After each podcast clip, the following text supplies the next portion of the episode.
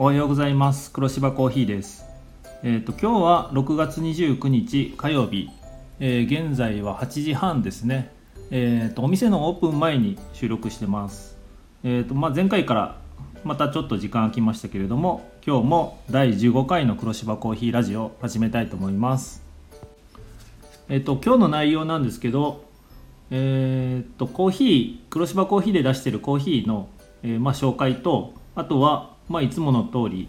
えー、まあだらだらとコーヒー以外のことについて喋ろうかなと思います。今日はちょっとあの私の昔からの趣味の映画について話したいなと思ってますのでよろしくお願いします。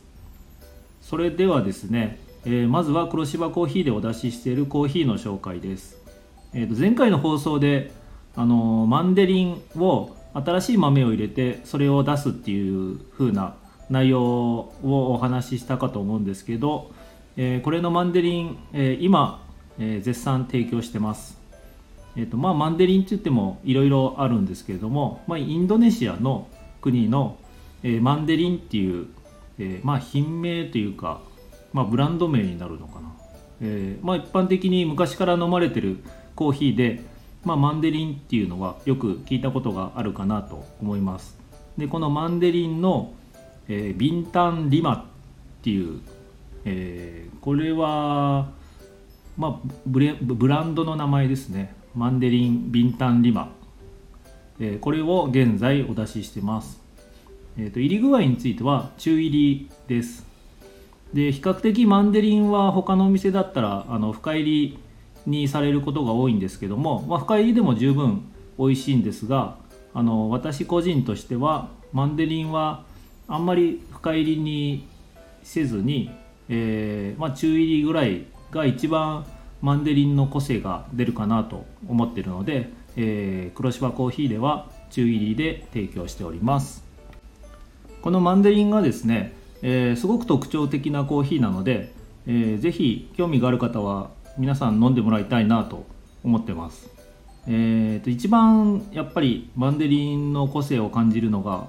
あのホットで飲んでもらうのが一番いいかなと思ってます。ちょっとあの暑くなってきてるので、まあ、ホットはあのどうかなと思うんですけども、えー、ちょっとそこは我慢して試しに飲んでみてください。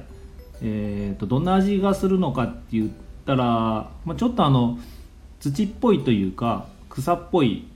えー、まあ、コーヒー業界ではアーシーっていう、まあ、大地とか地球とかそういう風なイメージなのかなと思うんですけどアーシーっていう風な味の表現されます。あとちょっとスパイスのような風味も感じられるので、えー、すごく特徴的なコーヒーです。で、まあ、飲んでみたらすぐ分かるんですけどあの普通のコーヒーとは何か違うなっていう風なすぐ分かると思います。あと香りも特徴があるので、えー、あと口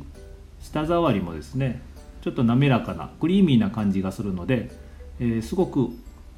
面白い味がしますので是非一度飲んでみてください。私自身もですねマンデリンは昔はそんなに、えーとまあ、飲んだことなかったのもあって、えー、一度コーヒー屋さんで頼んでからはあのすごく美味しいなと思ってて、えー、できるだけうちでも提供するような形にしたいと思ってて、えー、マンデリンはよく出すようにしてます。でしばらくあの豆が入らなくて提供できなかったんですけども、えー、今回のビンタンリマっていう、えー、マンデリンを提供することになりましたので、えー、こちらの方が今のところおすすめのコーヒーとなってます。他のコーヒーは、まあ、あの前回紹介した分と特に大きな変わりはありません。えー、と朝入りではあのホンジュラスとケニア。中入りでは、えー、先ほど紹介したマンデリンと、えー、ブラジル、えー、あと中深入りはあのブレンドをお出ししてます。今のところラインナップは、えー、その、えー、5種類ですかね、えー、でお出ししてます。あのまあホット以外でもアイスコーヒーで、えー、どの豆でもえ提供してますので、えー、ぜひ、え一度黒芝コーヒーにおいでみてください。えー、っと他にコーヒーのことについてはあんまり、えー、黒芝コーヒーとしては目新しいものないかなと思ってるので、えー、まあ、コーヒー以外の話題に行きたいと思います、え、今日はですねあの映画の話をしたいと思ってますちょっとあのラジオの、え FM のラジオに投稿する関係でちょっと映画の話題が出たので、え映画について話したいと思います。えっ、と私自身ですねあの昔から映画見るのが、えー、趣味でして、えーと、もう一番最初に見たのは多分小学生ぐらいかなと思ってて、えー、それから小学校高学年ぐらいから、えー、中学高校と、え結構映画館によく通ってました。で中学校から高校の時はあの毎月映画雑誌ですね。その時ロードショーとスクリーンっていう毎月発刊される、えー、月刊誌があったんですけどこちらのロードショーっていう風な映画雑誌を毎月購入して、えー、全ページ熟読するっていう風ななかなかあ映画に関しては、えー、昔からすごく好きで、えー、趣味として映画鑑賞をしておりました。最近はあんまり映画館には行くことがないくって、えー、まあもっぱら自宅で Amazon プライムに入ってる、えー、映画を見るようなことなんですけど最近はあんまり時間を取れなくて、えー、なかなか映画よりもアニメを見る方が多いですかね。アニメだったらまあ20分ぐらいで1話見れるのでまあ、結局アニメでも23話見たら映画の時間になっちゃうんで、えー、まあ何とも言えないところなんですけど、えー、ということで昔から映画が趣味でした。で、えー、まあ、よく映画の話になると、まあ、何が一番面白いのっていう話になるんですけど、えーと、私自身はですね、えもう1位はダントツで決まってて昔からもうニューシネマ・パラダイスっていう風な映画をえー、まず1番に挙げてます。これはもう不動の1番です私の中では。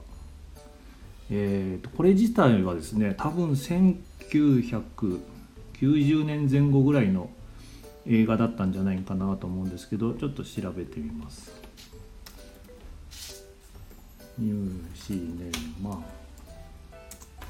この映画がですねちょっとあらすじについてはあんまりえー、詳しくは紹介しないでこうと思うんですけれども、えー、まあ映画好きのための映画みたいな感じですね、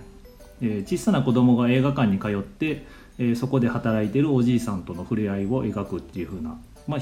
一般にヒューマンドラマっていう風な分類になるのかなと思ってます。でこれがイタリア映画なんですけどまあこれがすごく面白いんですよねあのほのぼのしてるっていうわけじゃないんですけど、えー、まあ、ちょっとあのこれはもう見てもらうしかないのかなと思うんですけども絶対に面白い映画だと思います。あえーと、公開は、えーと、イタリアは1988年公開日本は1989年の公開ですね。えーと、これがですねこの「ニューシネマ・パラダイス」今 DVD とかあの見れるんですけどもあの通常版とディレクターズカット版っていう風な2種類あってあの通常版はだいたい2時間ぐらいの内容なんですけど、えー、もう一つのディレクターズカット版は3時間ぐらいの長いバージョンですね。で、えー、まず今まで見たことないっていう方はまずは通常版の2時間のやつをこっちを絶対先に見てください。逆にあのもうこれだけでいいです。この2時間版だけで。で、えー、結構2時間版のやつと3時間版のやつがあの両方見てみるとあのすごく映画を見終わった後の印象が全く変わるんですよね。なので私が手を挙げておすすめするのは通常版の2時間のやつです。これをぜひ見てもらいたいと思います。あのまああの、えーと、ちょっと悲劇的な部分もあるんですけれども最終的にはものすごく感動してあの幸せな雰囲気になって、えー、終われるような映画かなと思いますので、えー、これはものすごくおすすめです。あとこの映画のいいところはですねあの、まあ、音楽も素晴らしいんですよね、えー、よくテレビとかのあの番組出たりしたら意外とあの聞いたことあるようなあの音楽だなとなが、えー、テレビでもたまに流れるので、えー、聞き覚えがあるような音楽だなと思いますので、え、こちらの方も、え楽しめるかと思います。で不動の一番は、まあ、ニューシネマ・パラダイスなんですけど、まあ、それ以外の映画としては、まあ、この辺はいろいろあるんですけど、えーと映画のジャンルとしては昔よく見てたのは戦争映画をよく見てました。でその戦争映画の中で、まあ、個人的に、えー、面白いなと思ってるのが「遠すぎた橋」っていう、えー、映画があるんですけどこれがですねこれもだいぶ古いんですよね1970年代ぐらいの映画だったと思うんですけどあのー、この「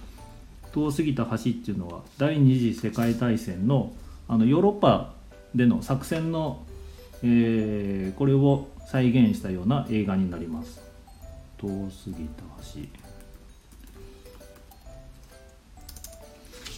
えー、これをあのアメリカとかイギリスとかの連合軍側からの視点で、えー、描いたような、えー、これも3時間ぐらい近いですね、え映画になります。これが1977年に、え、イギリスとアメリカの合作で、え、制作された戦争映画とのことです。これは確かですね。公開当時はものすごく酷評されたような映画なんですけどもあのー、個人的にはすごく好きであの面白いかなと思ってます。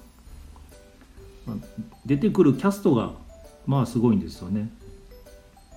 あのショーン・コネリーとかアンソニー・ホプキンスとかすごくあの若い時のアンソニー・ホプキンスが出てくるんで、えー、これを見るのも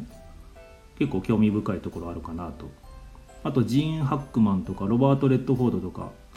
まあ、これだけキャスト見るだけでもものすごい内容の映画なんだろうと思うんですけども、えー、こちらの方もぜひ見てください。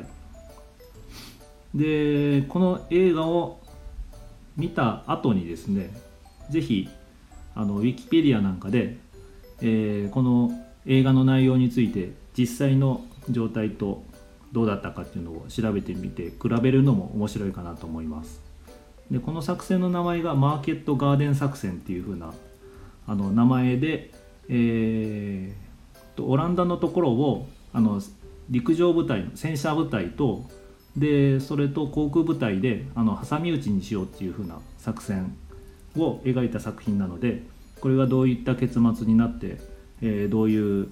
内容で、えー、今後戦争の内容が進んでいくのかっていうのが、えー、見比べると面白いので是非これも遠すぎた橋ですね見てみてください。えっと、それ以外ではあの、まあ、これも戦争映画になるんですけどあの太平洋戦争を描いたあの「トラトラトラ」っていう、えー、これも1970年代の映画だったと思うんですけど、えー、これもすごく好きで、まあ、あの日本人もたくさん出てて、えー、日本とアメリカの合作で真珠湾攻撃についてすごく忠実に書かれてるかなと思うので、えー、これも好きな映画ですね。あとは、まあ、あの映画以外で言ったらあの俳優さんの分類で言ったらクリント・イーストウッドが昔から好きだったので「えー、ダーティー・ハリー」とかあとは西部劇ですね、えー、これは結構好きでよく見てました。あと俳優さんでは、えー、デンゼル・ワシントン、えー、これもすごく、えー、有名な役者さんですね。この映画では「トレーニング・デイ」っていうあのあんまりあのデンゼル・ワシントンの代表作にはならないのかなと思うんですけど、えー、この「トレーニング・デイ」っていう映画がすごく好きで、えー、イーサン・ホークとかあとはあのアメリカのラッパーとかが結構よく出てる映画なのであの悪徳警官の、えーデンゼル・ワシントンの役ですごく好きな映画です。あと女優さんで言ったらあの昔からシャルロット・ゲンズブールが好きであの中学生の時はあのなぜ何だったかなあのロードショーですね、えーシャルロット・ゲンズブールが多分そのぐらいから結構公開されてたの思うので、えーよく記事とか熟読してましたね。それ以外ではジョディ・フォスターも昔から好きです、えージョディ・フォスターの映画で言ったら「えーコンタクト」っていう映画ですね、えーこれもあの宇宙を舞台にした宇宙との交信を舞台にした映画ですね、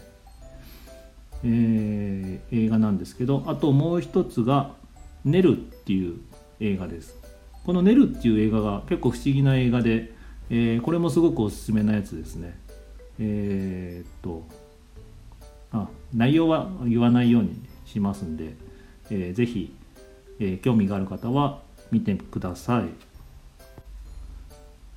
まあそんな感じでちょっとざっと映画について話したんですけどもあの最近の映画はほとんど見てないですね。なんかあの CG がたくさんある映画はなんかちょっとお腹いっぱいになったかなと思ってるのであえて最近はあの古い映画をよく見るようになりました。それこそ70年代の映画とかあの昔のパニック映画とかもよく見ましたね。タワーリング・インフェルノとか昔よくテレビでやってた映画をまた見たいなと思って、えー他にはあのポセイドン・アドベンチャーだとか。あとは、えーと大空港っていう映画があるんですけどこれも、まあ、パニック映画ですかね、えーこれがすごく面白いです。これは本当あのシリーズ化されてるんですけど、えーとりあえず一番最初の大空港っていう映画見てください。これはすごい面白いですね。あのいろんなその映画の中でいろんなストーリーが展開されててあの多分よくグランドハウス方式っていうあの昔の映画をの、えーていうかな。いろんな話ストーリーがいろんなところで展開されててそれが最後に一つになっていくっていう風なあのストーリーなんですけど、えーこれもすごくよくできてて、えー面白い映画ですので大空港もおすすめです。あとはあえーっとちょっとあのそんなに最近の映画でもないんですけど、えーっとこれは「バンテージポイント」っていう映画があるんですけどこの映画が、あのーここ最近の映画の中では一番面白かったなっていうかちょっとあの話の内容に特徴があって、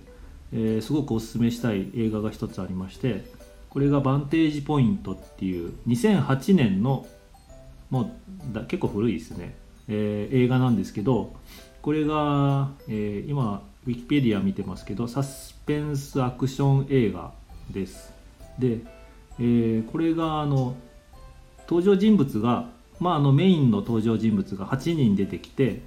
で、まあ、大統領が暗殺されるっていう風な、えー映画なんですけどその8人の視点を、えーそれぞれ描いてて、えーいろんな視点から、えいろんな手法で描いてるっていう風なこれも最後に一つになってストーリーが一つになって、え終わっていくっていう風な内容なんですけどこれがすごく斬新であの面白かったです。あまりこれもそんなに話題になってない映画なんじゃないかなと思うんですけどあの個人的にすごく面白かったですね。えー、と主演はあのデニス・クウェイドですね。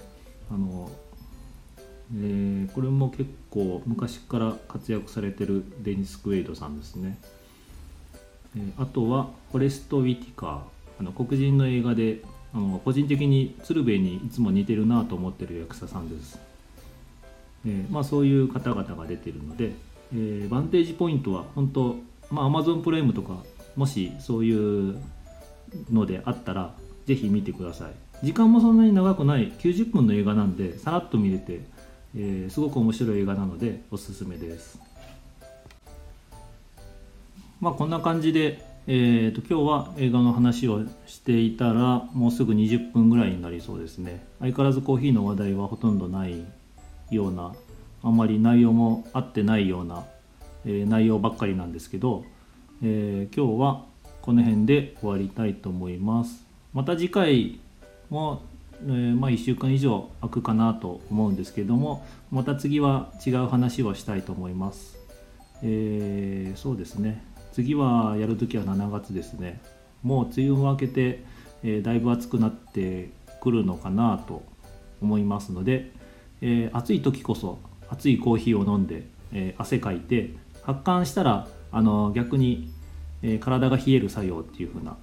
えー、こともあるみたいなので、えー、ぜひ暑い時こそ熱いコーヒーを飲んでいきましょう、まあ、もちろんアイスコーヒーも、